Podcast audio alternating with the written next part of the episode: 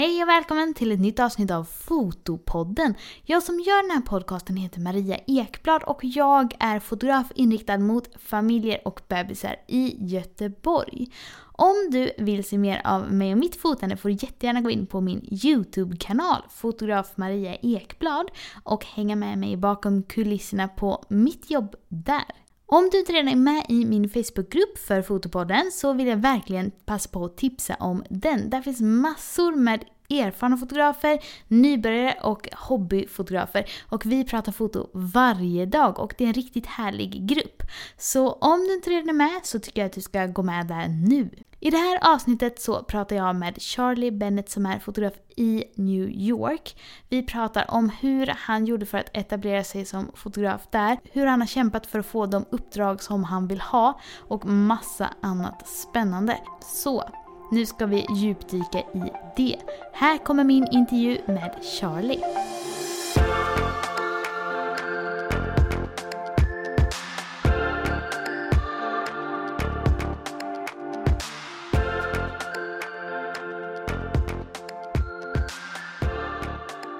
Nu är, jag, nu är jag helt fokuserad på dig. Ja, vad kul! Men vad roligt att du ville vara med och välkommen till Fotopodden. Tack. För de som inte känner till dig, vill du berätta lite vem du är och vad du fotar? Ja, jag heter Charlie Bennett eh, och är svensk fotograf baserad i New York sedan nästan tio år tillbaks. Mm. Eh, gjorde, eller gör fortfarande en del jobb i Sverige. Mm. Lite mindre jobb ehm, eh, det sista året, tyvärr, eh, av förklarliga skäl. Precis. Eh, Men jag är framförallt en studiofotograf. Jag gör mycket eh, mat. Mm. Eh, Det är kanske det jag... Det är mitt, min huvudsyssla. Mm. Mat och lite stilleben. Och sen historiskt sett så har jag gjort väldigt mycket interiörjobb. eh, Mycket eh, redaktionella jobb för Residence och Sköna Hem och Mm. den typen av magasin i Sverige. Eh, och sen så har jag gjort en hel del böcker Mm. eh, under åren och eh, jobbar just nu eh, väldigt, väldigt intensivt på en, på en bok som vi hoppas eh, ska kunna skicka iväg till tryck de närmsta veckorna eh, och komma ut i eh, slutet på april, början på maj. Ja, vad Eh, en, bok, roligt. en bok som heter On, On Pause Mm. tre månader som förändrade New York. En eh, bok om eh, de, tre månaderna som New York var nedstängt eh, våren 2020 på grund av pandemin. Ja, just det. Och eh, om vi sedan om så startar jag just nu ett, ett eget förlag också för att ge ut den här boken. Så att, eh, Ja, det är fullt ös då. ganska, ganska mycket just nu. Eh, vilket, vilket är fantastiskt skönt. Eh, för att förra året var, var, var det tvärtom. Ja, just det. Men du höll ju ändå sysselsatt. Ja, eh, alltså den här boken som vi håller på med nu, On Pass, den, eh, den är ju en konsekvens av att jag försökte göra någonting annat Mm. eh, näst, förra året när jag inte hade, hade så mycket uppdrag längre. Min, eh, jag gjorde mitt sista jobb eh, våren, under våren förra året, 12 mars. Och sen så hade jag inte ett enda betalt uppdrag eh, förrän i slutet på juni. Oj, ja. Eh, mm, så det var tre och en halv månad där drygt. Eh, Ja, det är tufft. Eh, i, I början är det ganska skönt att bara här, koppla av och kolla lite Netflix. Och, Mm. och, men eh, efter ett par veckor så börjar man tycka att det är ganska tråkigt. Och som fotograf så, så var det ganska lockande. Vi hade precis skaffat en, en liten hundvalp eh, innan allt det här hände. Mm. Och, eh, Eh, när jag tog henne till, till Central Park på morgonen så började jag upptäcka i, i första veckorna av nedstängningen att alltså, jag måste ju dokumentera det här. Det är helt tomma gator. Alltså, Ja. Det kommer man kanske aldrig få uppleva igen. Eh, så att eh, jag tillbringade ganska mycket tid i mars eh, och framförallt april förra året och, eh, och ge mig ut och fota tomma gator och eh, parker och tunnelbanor och, Ja. och sådär. Eh, Vilket egentligen inte är eh, min huvudtyp av foto. Eh, även om jag tycker det är väldigt roligt att göra dokumentärt också. Det här är, det här är min sjätte bok som jag gör. Mhm. Och alla böcker som, som jag gjort hittills har varit väldigt dokumentära. Så jag har ju tydligen någon Ja, en dokumentär ådra. dragning. Ja, Ja, exakt. Jag har en liten eh, dragning till, till det där på något sätt. Ja, Eh, även, även om det, det är egentligen inte det som betalar min, min hyra. nej. Men om vi backar bandet, hur började det för dig med eh, att jobba med foto? Alltså det är, eh, det är en rolig historia eh, egentligen. Mm. Eh, eller, alltså de flesta som, som håller på med foto eller jobbar som fotografer har ju haft ett intresse för foto i stort sett hela sitt liv. Och en, och en del började när, när de var fyra år och fick sin första kamera. Mm. Jag, jag jobbade massa år i reklambranschen eh, på en, en stor reklambyrå i Stockholm. Mm. Eh, och eh, jobbade inte alls kreativt. Jag, jag var projektledare på reklambyrån och, och det här var en stor internationell byrå så jag jobbade mycket med våra internationella kunder och reste runt mycket men hade egentligen ingenting med liksom, foto eller form eller någonting sånt att göra. Men, Nej. men ty tyckte mitt jobb var väldigt tråkigt. Jaha. Um, det var roligt den första, första ja, Det här var när jag var i ja, slutet på 20-årsåldern, Ja. 26-27 där. Och då, då tyckte jag väl kanske att det var väldigt roligt att, att uh, ja, men resa runt i världen och Mm. flyga till New York och London och liksom Frankfurt och allt vad man var och bo på hotell och, och leka viktig och sådär. Men, eh, men det var ju, jag, och där gjorde jag i ganska många år och tyckte och började tycka att det var ganska tråkigt. Men jag Mm. visste inte egentligen vad jag ville göra istället. Så jag ville inte bli art director och jag har egentligen inte haft något jättestort intresse av att skriva eh, i bak, heroiskt sett, eller historiskt sett. Så, att, eh, så jag kände så här, reklambyrån är nog egentligen inte min plats. Eh, men, Mm. men jag hade ingen aning vad jag skulle göra istället. Eh, och sen, helt sann, eh, sann historia, eller sann, sann, vad säger man, helt, helt sant, så, um, så vaknade jag en morgon eh, och det måste ha varit eh, sommaren 2007. Mm. Eh, och var så här, jag ska bli fotograf. Jag vaknade upp på morgonen och så här, det var som en blixt från en klar himmel. Ja, vad Eh, roligt. Hade aldrig hållit in kameran när den tanken kom till mig. Eh, mer än möjligtvis lite så här kompakt kamera på semester med, med liksom föräldrar och lite kompisar och sådär. Men aldrig liksom Mm.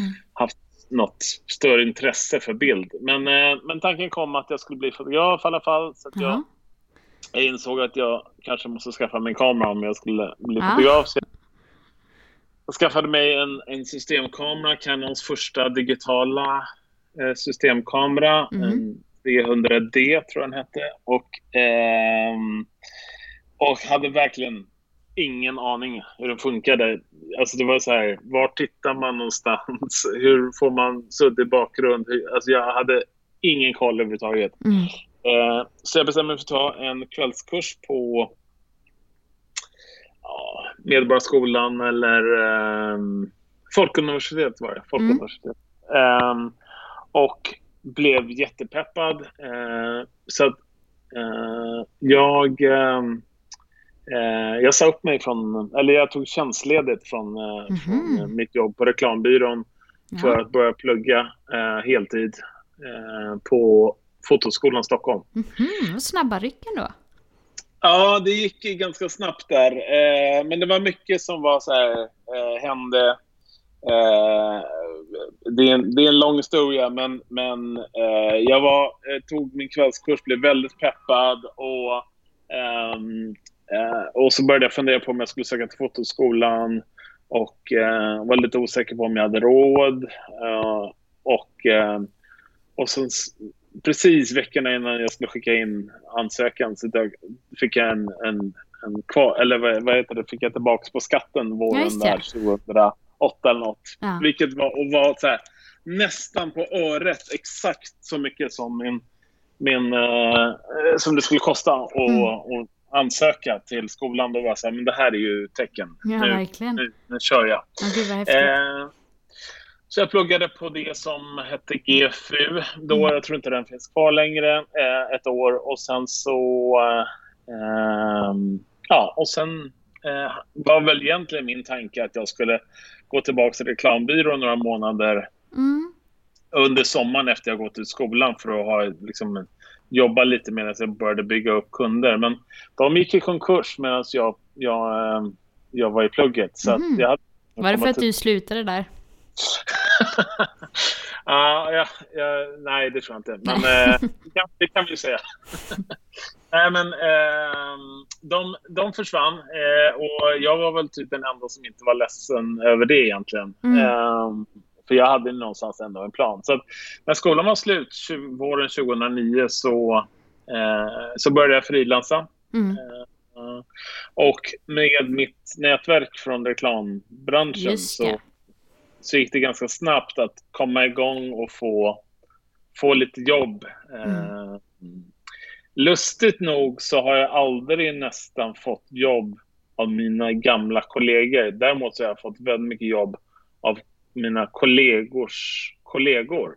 Eh, vilket jag tycker är jättekonstigt. För att jag känner liksom att i våran bransch så Alltså man, det är så tydligt att man ser vad man får. Alltså om, en, om man tittar på en fotografs portfolio och gillar det man ser så Mm. vet man ja, men då kan vi säkert göra fina grejer ihop. Ja, men Eh, precis. Men det har alltid känts som om ja, men, så här, men han är inte riktigt fotograf för att han har gjort någonting annat i ett tidigare liv. Eller.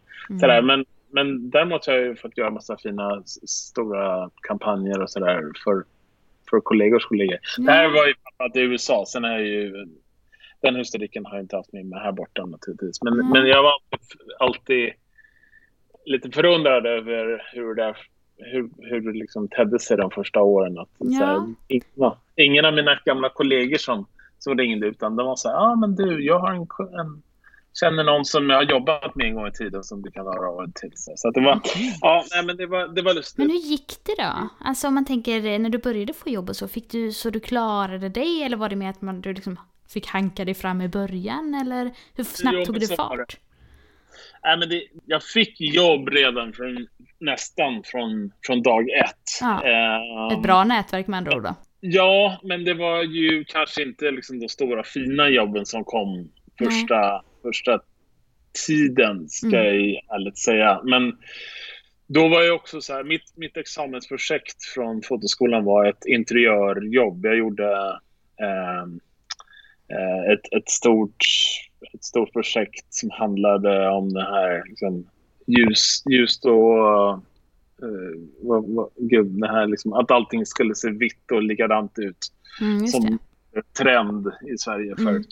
Sedan typ. Ehm, så att, eh, på, och, och tack vare det så, så fick jag rätt mycket interiöruppdrag. Eh, jag jobbade inte med mäklare men jag gjorde mycket liksom, reklam och eh, redaktionella jobb eh, där. Och sen så gjorde jag lite bröllop och jag gjorde liksom porträtt och ja, men, allt Mm. som jag blivit frågad om eh, säger jag ja till i princip. Eh, Men det var också då jag insåg att eh, om det är någonting jag absolut inte ska göra så är det bröllop. Mm. Eh, eh, jag hade... ehm, jag hade... Jag gjorde kanske tio bröllop Mm. eh, innan jag bestämde mig för att sluta. Och eh, några av de sista bröllopen så, så frågade bröllopsparen så här, ja, hur vill du att eh, vi ska liksom vara och göra? Och jag hade ingen, idé- ingen idé och ingen inspiration. Jag var så här, men se lite kära ut eller något.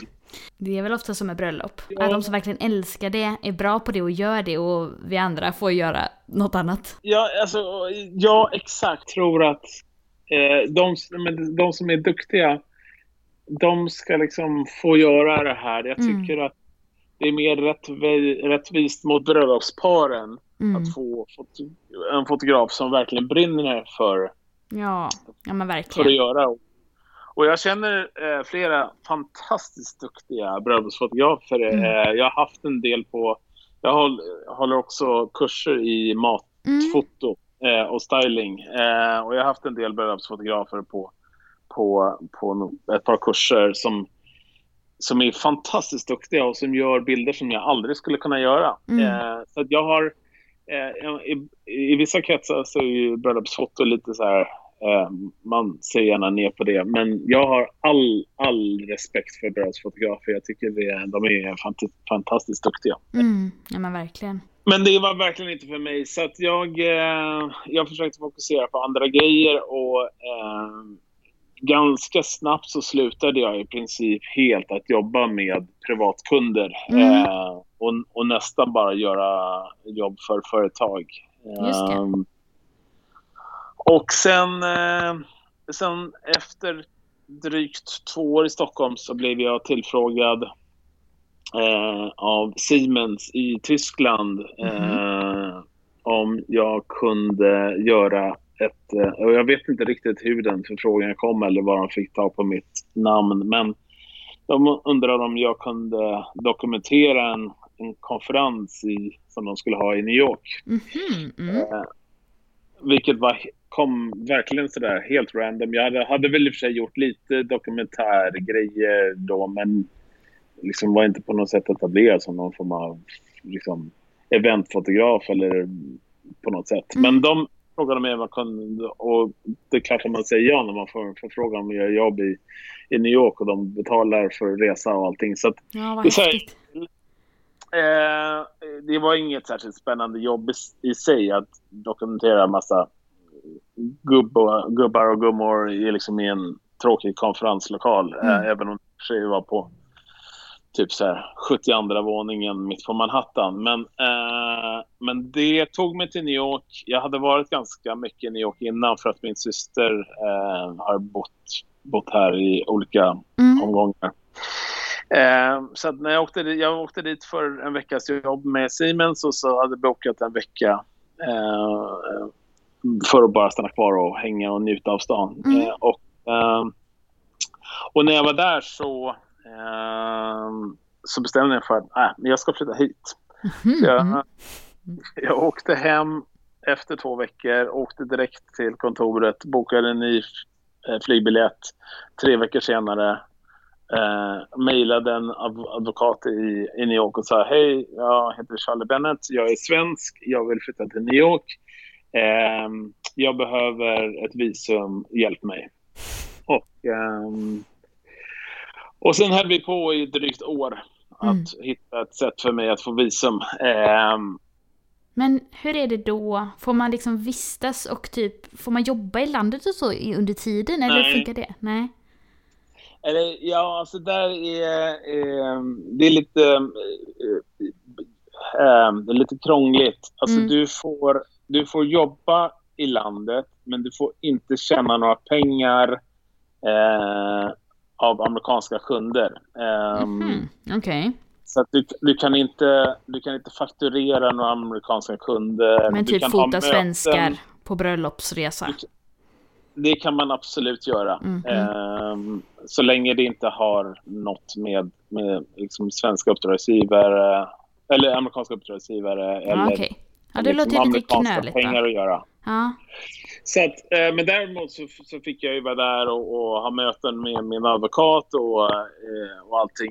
Men det, alltså, normalt sett så krävs det ju liksom ett visum eh, när man kommer, eller när man ska flytta till USA som, som eh, ett företag sponsrar, det vill säga som garanterar att, att Charlie Bennett har någon form av inkomst om han flyttar hit så att han inte hamnar på gatan Ja. och blir en belastning för systemet Mm. när man är frilansare så vill man ju helst inte ha någon som sponsrar en för att man vill ju kunna jobba med vilket, eh, vilken Ja. uppdragsgivare som helst. Eh, så det enda sättet för mig var att starta mitt eget företag här Mm. själv sponsra mig. Mhm. Eh, Okej, ja. Spännande. vilket, man kan, vilket, vilket man kan göra men, men egentligen är normalt eh, ett sätt som typ Spotify och Volvo och Ikea gör när de, när de ska starta liksom, butiker eller kontor här.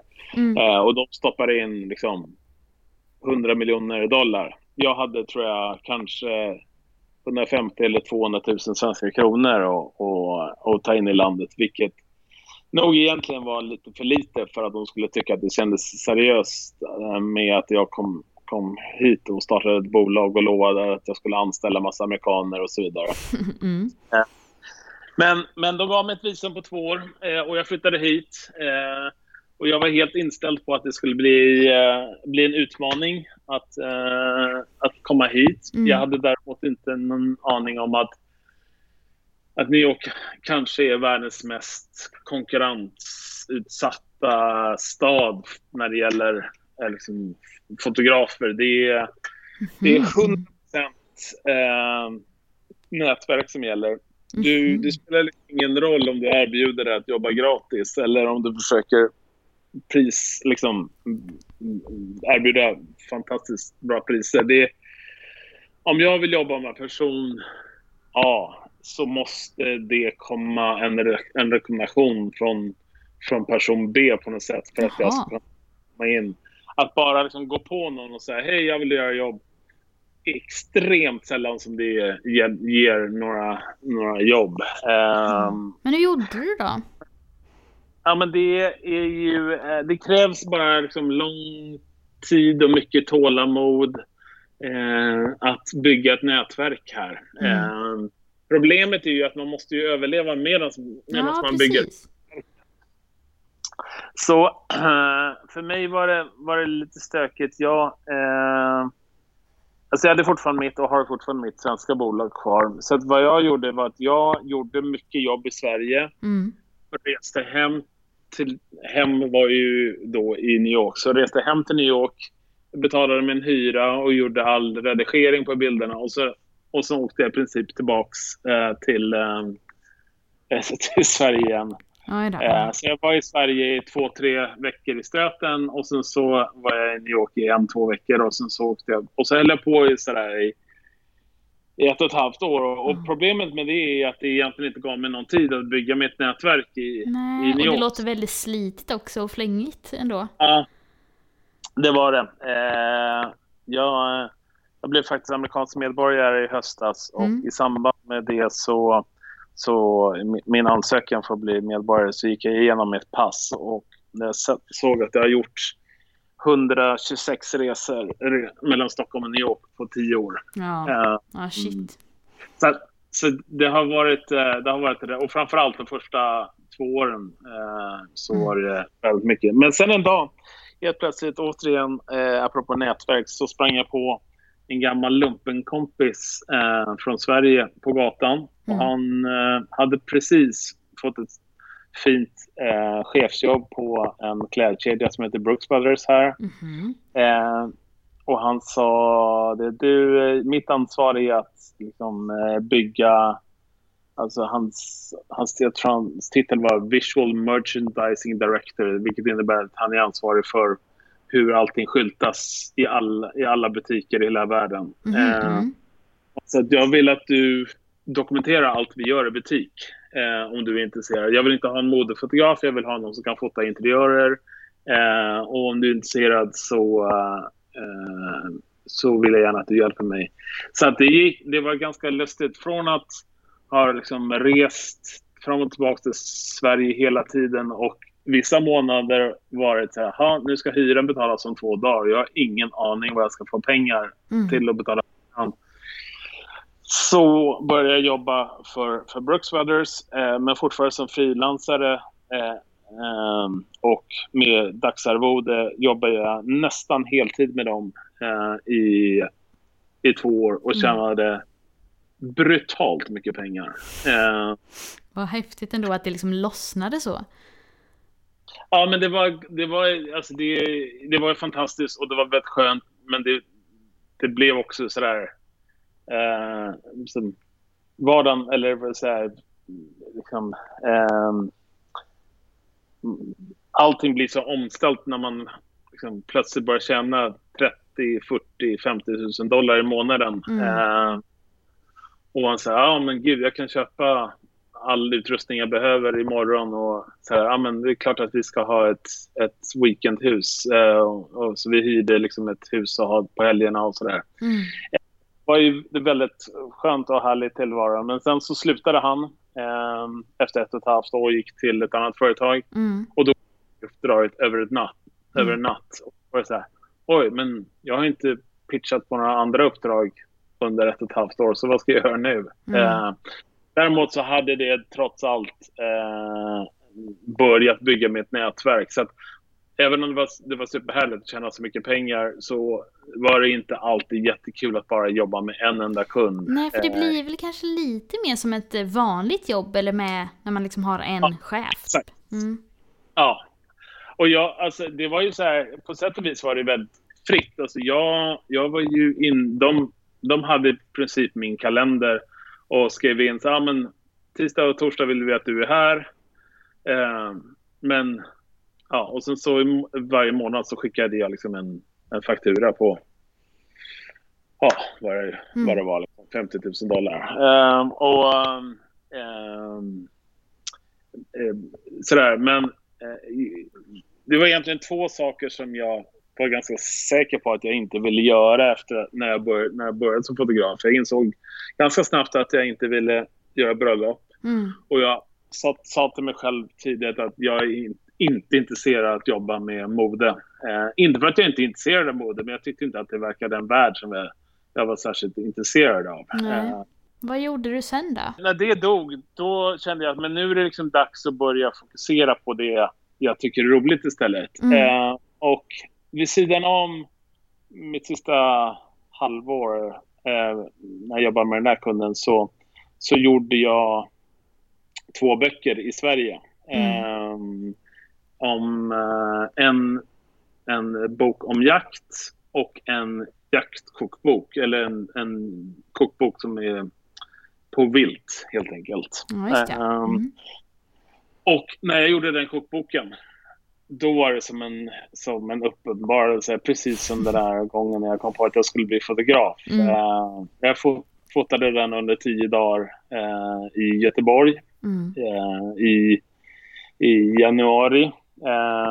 Vilket också var intressant. Jag hade aldrig fotat mat tidigare. I princip jag hade gjort på något bröllop så hade jag fotat lite mat så här, i dagsljus. Då var det inga problem. Men att fota en hel kokbok i, i januari i Sverige var lite av en utmaning. Så då fick jag snabbt lära mig hur man skulle ljussätta eh, matfoto också. Eh, men det gjorde jag och när de tio dagarna var över då var jag så här, men mat, det är ju det jag vill hålla på med. Mm. Eh, och så kom kokboken ut, kokboken ut nio, nio, tio månader senare. Och då var jag så här, ja, nu har jag kokbok, nu kan ni börja boka mig på matjobb. Mm. Eh, och då insåg jag att men det är inte, det är bara som att börja om igen. För nu ska jag lära känna alla, alla, alla som är bra att känna i, i matvärlden. Så det var liksom bara att börja bygga nätverk igen fast mm. med matstylister och, eh, liksom, och fotoredaktörer och... Eh, Just ja, hela varvet en gång till. Författare, ja. Eh, och det har jag hållit på med nu i eh, fem år.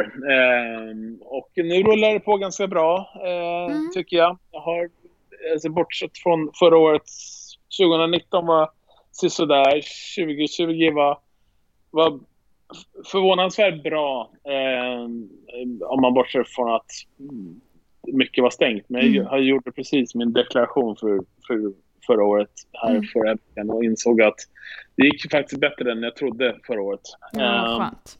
Det var väl ganska jobbigt år för samtliga. Ja, eh, för mig var det ganska jobbigt. Eh, eller alltså, som sitter här så tyckte jag att det var, har varit ganska jobbigt eh, på, på, flera sätt. För att det var inte bara så att vi var in, i princip instängda här och allting stängdes ner och det inte fanns någonting att göra. Eh, det fanns ju inga uppdrag. Alla stängde ju ner. Alla kunder höll av och, mm. och, och liksom stoppade alla produktioner.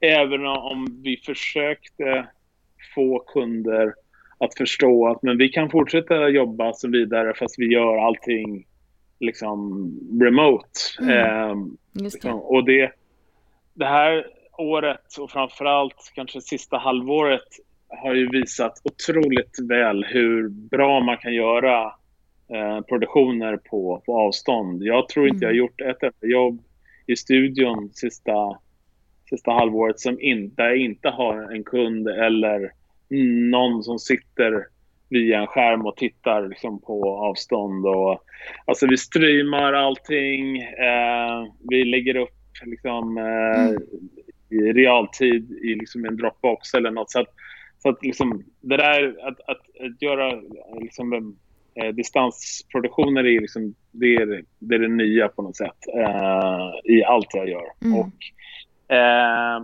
det som var frustrerande var ju att den här tekniken har funnits länge och, och jag och flera av mina kollegor här borta eh, anammade nog det här ganska snabbt. Men det var svårt att få kunder att, att hoppa på det. Samtidigt så såg jag via sociala medier att mina, liksom, mina matfotokollegor i Sverige jobbade på som vanligt. Och Ja, där det är fanns, klart. liksom, fanns det jobb.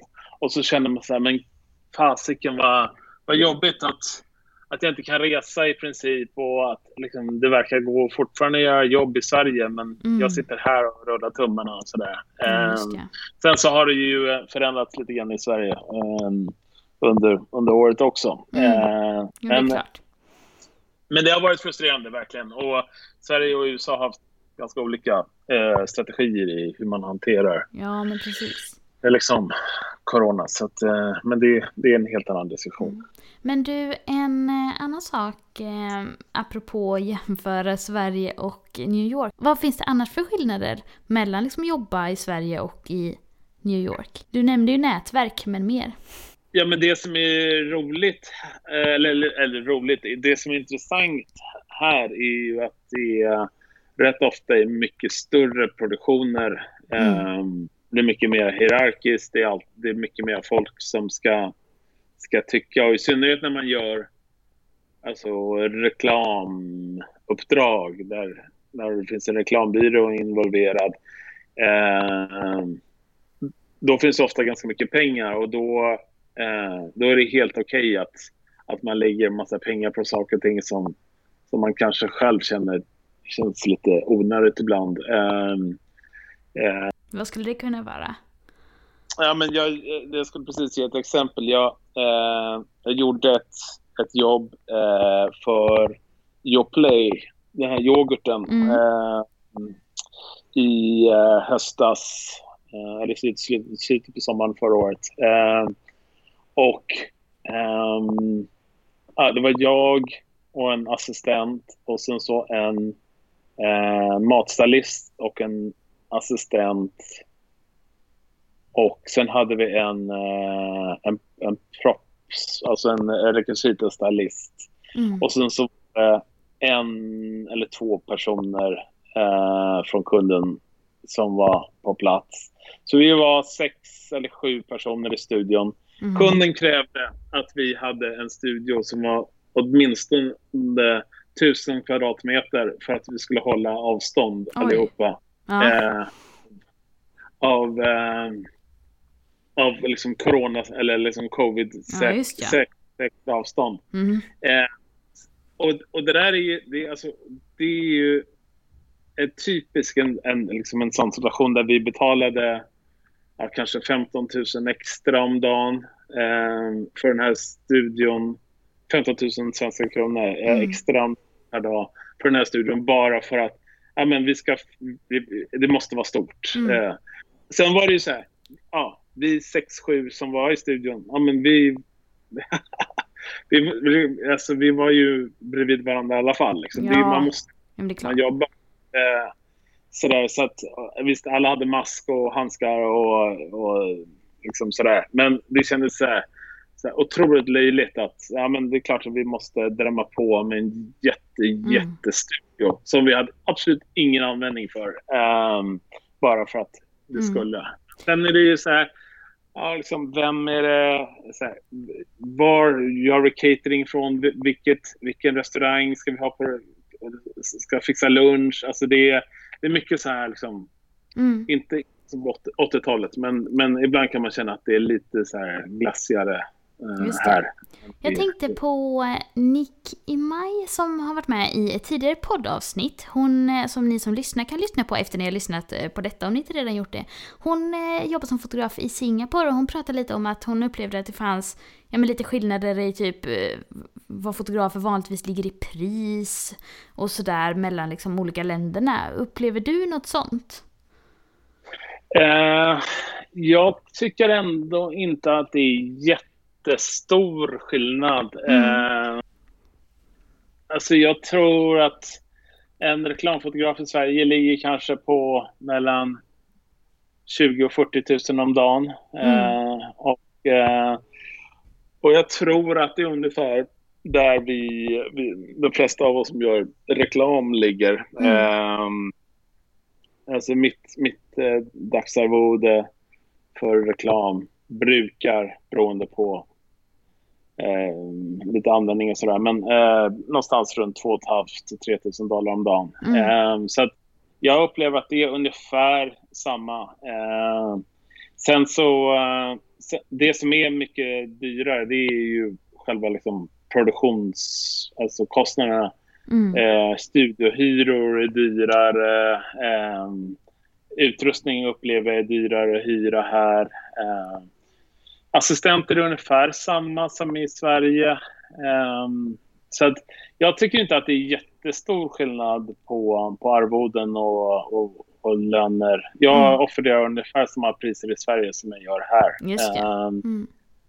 Men när man jobbar med reklam, är det ofta så att man mm. eh, jobbar med dagsarvode snarare än liksom ett fast pris eller sådär? Det beror lite på hur stora reklamuppdragen är, men eh, som det där Yoplay-jobbet som jag gjorde, det var ju eh, en liksom två av fyra sidor med, eh, med alla, alla kostnader spesade. Liksom. Mm. där är mitt, mitt dagsarvode är en del och sen så är det liksom redigeringen, och sen så är det eh, användningsrättigheterna för bilden. Mm. Och sen så är det liksom, och sen så är det alla i resten av teamet med liksom stylisterna och uh, assistenterna och hyran och sådär. Men ja, så att uh, just, just reklam så är det uh, så är det väldigt spesat vad som ingår.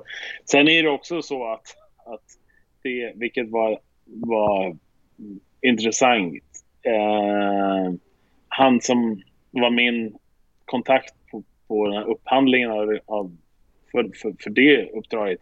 Han sa ganska tidigt att du är alldeles, du är alldeles för billig eh, mm. jämfört med, med eh, andra fotografer vi har jobbat med. Eh, och eh, så att liksom, vilket är fine, men eh, på, på, på sista raden på totalkostnaden av produktionen mm. så är det bra, ligger ungefär i linje med, med andra eh, så att ni konkurrerar på, på samma villkor. Ja, så, så tvungen att dra på, så, vilket var anledningen till att de sa, ja men okej, men då tar vi den här gigantiskt stora studion som vi inte kommer att ha användning för. För att vi, vi måste spendera pengar som vi liksom inte... Mm.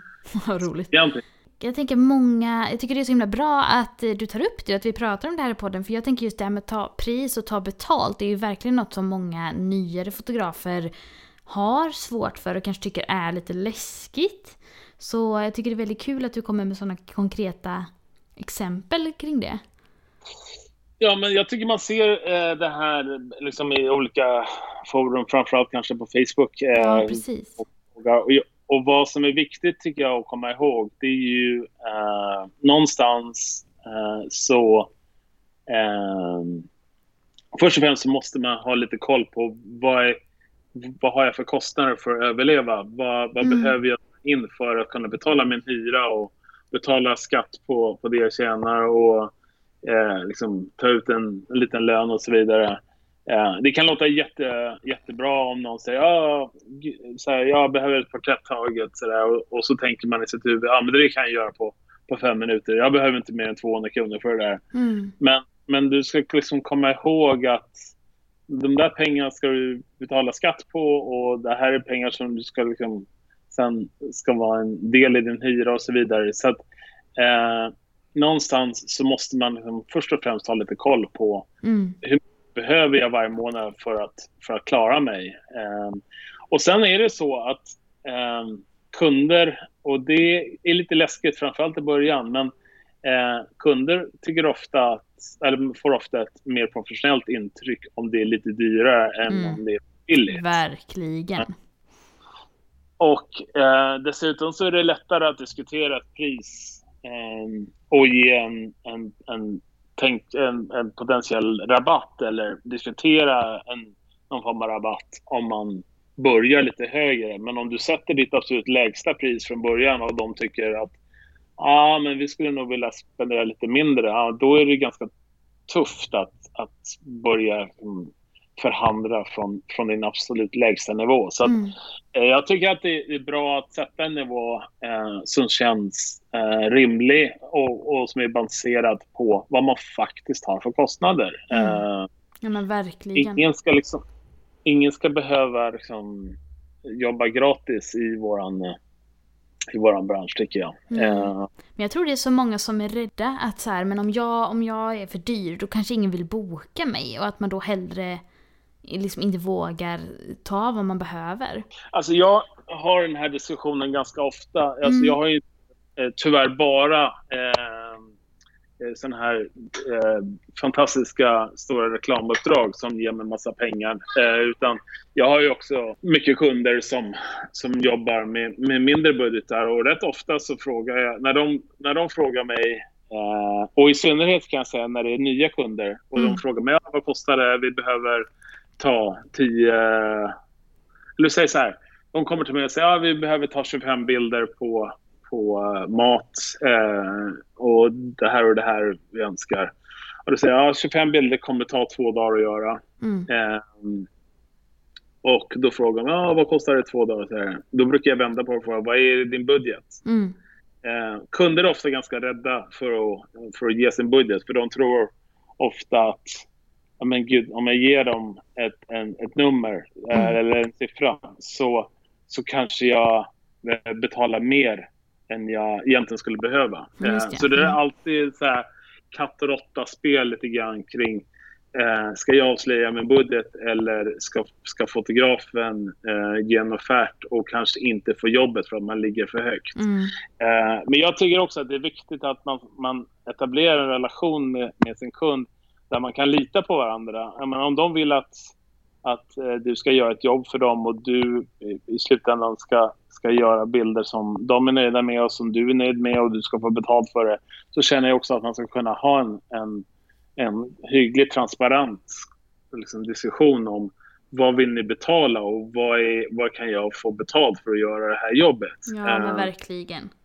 Plus det blir ju också så om, om man bara fotar och aldrig tar tillräckligt med betalt oavsett om det är mot privatpersoner eller om det är mot andra företag eller så så kommer man ju inte orka eller kunna göra det i längden. Det liksom Nej. funkar ju inte till slut. Och det är faktiskt så, även om, om man inte tror det, att om man, man alltid gör jobb och känner att man inte får till bra betalt så, så gör man inte sitt yttersta för att göra fina bilder. Mm. Men om man känner att ja, men den här kunden är beredd att betala för att jag ska göra ett bra jobb så känner man också, eller åtminstone känner jag det, att men jag, har, jag har en förväntan på mig att göra det absolut bästa jag kan Mm. för att göra ett bra jobb. För de betalar mig pengar för det och då, eh, då som, som man säger här borta, då är jag beredd att gå liksom, en extra, det extra mile lite grann för Ja det för stämmer att det verkligen. ska, ska bli bra. Så Mm. jag tycker att det är viktigt att man försöker komma ifrån det här att åh, hur lite ska kunder behöva betala eller hur lite ska jag behöva tjäna men fortfarande få jobbet. Utan mer så här, men hur, hur mycket är du beredd att betala för att få de här bilderna? Och eh, jag tror någonstans också att kunder egentligen eh, glada om de känner att de gör sin fotograf nöjd och glad också. Mm. Eh, så att om man kan hitta, ett, hitta liksom en diskussion där, där båda är, är öppna med kring vad, vad ni vill spendera, eh, eller de vill, vill spendera, så, så tror jag oftast att det blir mycket bättre. Mm. Sen är det ju alltid väldigt stökigt eh, när det kommer till rättigheter och när det gäller reklam. Mm. Eh,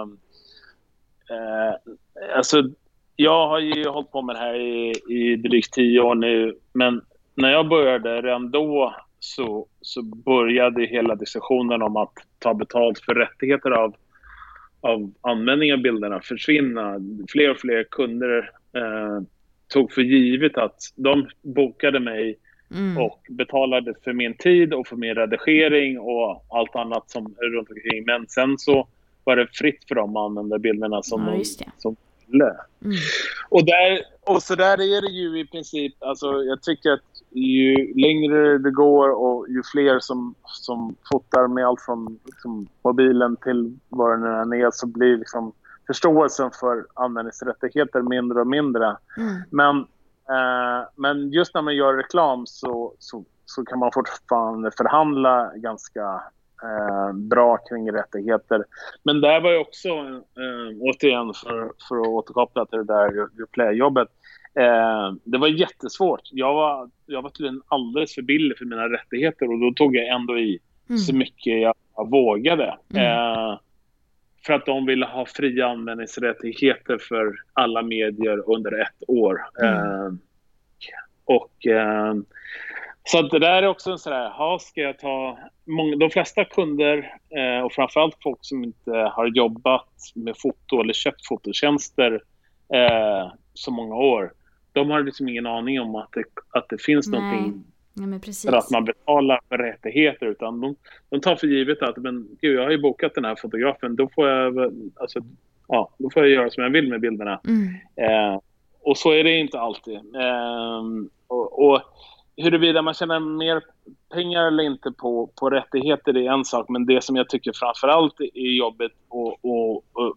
för nyare fotografer och, och, och, fotografer som jobbar med privatkunder är ju att många kunder får bilderna och sen tror de att de kan göra precis vad de vill med dem. Mm. De beskär dem och de ändrar dem och de liksom sprider dem och de låter liksom mormor och morfar få skicka runt dem. Mm. Och ja, plötsligt så finns de här bilderna överallt. Ja. Uh, och, och, det finns jättemycket folk som använder dem och, och, och någonstans så kanske man, det inte var vad man kom överens om från början. Så att, det är en annan sak att någonstans i diskussionen kring pengarna också prata om vad är, hur ska ni använda de här bilderna ja, och vad är, ni, vad är ni beredda att betala för? Mm. Jag eh, har en eh, Facebookgrupp för fotografer eh, som heter Fotopodden. Om någon som lyssnar inte är med där kan ni gå in och komma med där nu. Och där la jag ut att vi ska podda idag och undrade om lyssnarna hade några frågor till dig. Och då undrade Niklas här vad som har varit det svåraste med din eh, fotoresa. Och eh, det svåraste är att ha en eh, jämn ström av uppdrag för att hela tiden känna att man, eh, man kan betala hyran och liksom så här. Mm. Ja, alltså New York är en ganska dyr stad att leva i. och, och till och från så, så kan, man, kan jag känna att fasiken, jag älskar mitt jobb, det här är det roligaste jag vet och det är det bästa beslutet jag gjort i mitt liv. Mm. Men det var väldigt skönt att ha en fast, fast lön varje månad eh, och inte behöva oroa sig för om, om man har tillräckligt mycket uppdrag. Å andra sidan, när man har mycket jobb att göra då, då är det ju fantastiskt. Mm. För då, um, då kan man tjäna massor av pengar också och känna att man har sin egen frihet att bestämma när man vill jobba och så vidare. Mm. Men jag min, min, min största utmaning uh, under mina tio år i New York uh, att, är att allt, alltid se till att, att man tänker ett steg längre. Vad är, det som, vad är nästa uppdrag? Uh, vad, vad gör jag när det här jobbet är över? Vem, vem ska jag hålla liksom, koll på? Vem ska jag prata med? Hur, hur ska jag underhålla kundkontakter för att, för att någonstans Just ja. liksom, se till att uppdragen kommer in hela tiden. Mm. Eh, jag har ingen agent. Eh, så att jag, jag raggar alla mina jobb själv. Mm. En annan fråga som blev skickad till mig på Fotopoddens Instagram var eh, dina bästa tips för att fota matbilder så som du gör? Mm, alltså jag tänker ju så här när jag fotar mat att eh, och där är det lite olika skolor har jag upptäckt. Men eh, jag tänker ju att all, all mat som jag fotar ska se ut som det är fotat med något form av dagsljus. Mm. Även, jag, jag, fot, jag fotar ingenting. Sen, sen den där eh, mörka januaridagen mm. 2000, när det nu var, 14 eh, och jag började fota min kokbok i, i, uh, i Göteborg. Så sen dess har jag i princip inte fotat någon mat överhuvudtaget med, uh, med naturligt ljus. Uh, 99 procent av all mat jag gör ljussätter jag själv.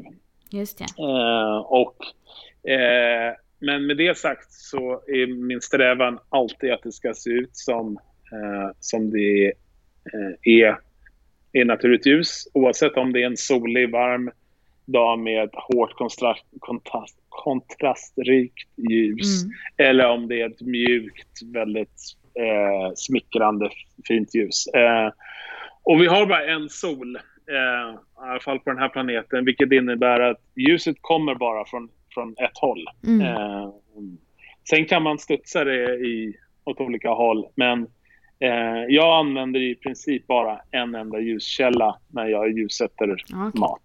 Mm. Eh, och, eh, och, sen så kan man liksom ljussätta bakgrunder och så med fler blixtar eller hur man nu vill. Men, men eh, alltså, de flesta jobben jag gör, gör jag med en ljuskälla. Mm. Eh, och, eh, och det är också lättast så tycker jag att, att om man är nyfiken på att börja fota mat att, att leka runt med en ljuskälla och se hur den, hur den eh, hur, hur det ljuset påverkar eh, bilden med hårdare ljus eller mjukare ljus eller vad man är ute efter för mm. typ av stil. Just det.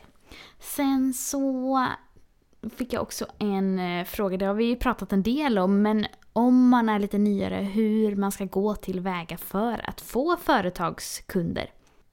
Alltså det beror, eh, jag tror att det beror lite på vilken typ av genrer man vill in i. Om, det är, om man vill plåta mode för H&M eller om man vill göra liksom, kokböcker eller mm. om man ska göra stora reklamuppdrag. Så, eh, så kanske det finns olika, olika vägar att gå. Men jag tror att Eh, vi har varit, varit inne på att det handlar om att nätverka och, mm. och lära känna personer som, som anlitar fotografer. Eh, det, det kommer alltid att vara eh, det viktigaste. Men samtidigt är det också så att eh, lära känna personer som, som potentiellt kan boka dig mm. så kommer de ju snabbt att vilja titta på vad du kan göra.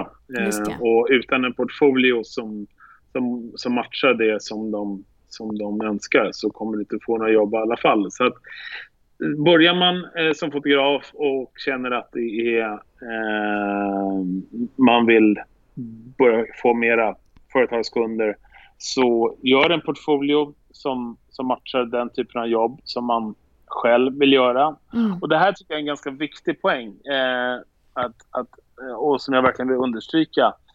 Eh, försök hitta ett, ett maner eller en stil som du själv gillar att göra bilderna på istället för vad du tror att kunder kanske skulle vilja ha. För att eh, ska du göra bilder som, som verkligen blir bra så måste du själv gilla det du, du gör. Mm. Eh, ja men verkligen. Och, eh, och då är det bättre att du gör, tar fram en portfolio som kanske sticker ut lite, som inte ser ut som som alla andras eller som, som matbilder gör generellt. Men, mm. men om du verkligen gillar det du gör, då kanske det finns en kund som, som, som väljer just dig för att du ser ut som, som inte ser ut som, som någon annan. Så att, försök liksom inte... Alltså det, jag tycker att det är helt, helt okej okay att man letar inspiration av andra fotografer och man, man, man eh, man kan plocka liksom små, små eh, liksom korn här och där av, av grejer man gillar. Men, men eh, försök att liksom hitta ett manér som man själv brinner mycket för. Och sen bygga, bygga en portfolio för det. Och gör man mat till exempel så tycker jag att det är jättebra om man kan eh, para ihop sig med en, en matstylist eller åtminstone en kock mm. eller någon som kan laga mat. Eh, det finns duktiga bloggare som, som både lagar och bakar, eh, lagar mat och bakar och fotar och gör allting själva. Jag tycker att det fungerar mycket bättre om jag är expert på, på att ta bilder och sen så har jag en matstylist som är jätteduktig på att göra mat. Och ibland så har vi en, en rekvisita-stylist som är expert på att, att ta fram rätt typ av tallrikar eller bakgrunder.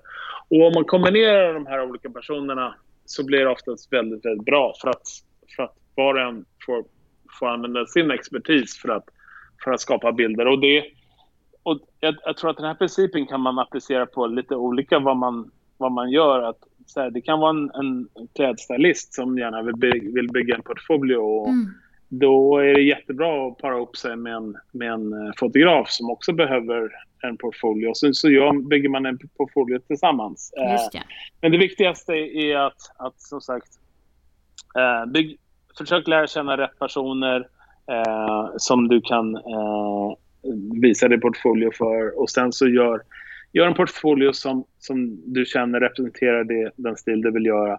Och hellre färre bilder, men riktigt bra bilder, än att... Alltså kunder behöver inte se 50 bilder eller 100 bilder. Mm. Eh, det är inte ens säkert att de orkar titta igenom det, utan gör 10 bilder som är, som är, som är bra, som du har lagt mycket tid och energi på att göra. Mm. Eh, det kan räcka. Mm. Jag har kunder som har bokat mig för att de har sett en bild som jag har gjort och, och det är allt, allt som behövdes. Så att, mm. så att Um, mm. uh, det är väl det som är mina tips ja. egentligen. Om man vill hitta dig och eh, dina bilder och dina böcker, vart går man då online och på andra ställen? Oh, gud, jag börjar känna mig så splittrad nu eh, när man finns så många olika webbsidor och Instagram-konton och sådär. Men eh, eh, Egentligen så är väl kanske det som jag försöker hålla mest uppdaterad är på Instagram är det charlie.bennett. Mm. Eh, och eh, sen min hemsida är charliebennett.com. Just det. Eh, och böckerna då? Sen så fin böckerna eh, jag höll på att säga, den, den nya boken som kommer i vår finns Eh, den är inte ute än, men den, den kommer snart. Eh, man kan förhandsbeställa den på onpausebook.com. Just det. Eh, och sen kokböckerna tror jag du kan köpa i um, ja, på Adlibris och ja, alla bokhandlar i, i Sverige. Okej, okay, man får googla ditt namn helt enkelt. Jag tror att uh, så här, ja, det är väl nästan, nästan bäst. uh, sådär. Mm. Eh. Men tack så hemskt mycket för att du var med. Det var verkligen jätteintressant och roligt att ha med dig i podden. Tack själv. Det var, det var ett stort nöje.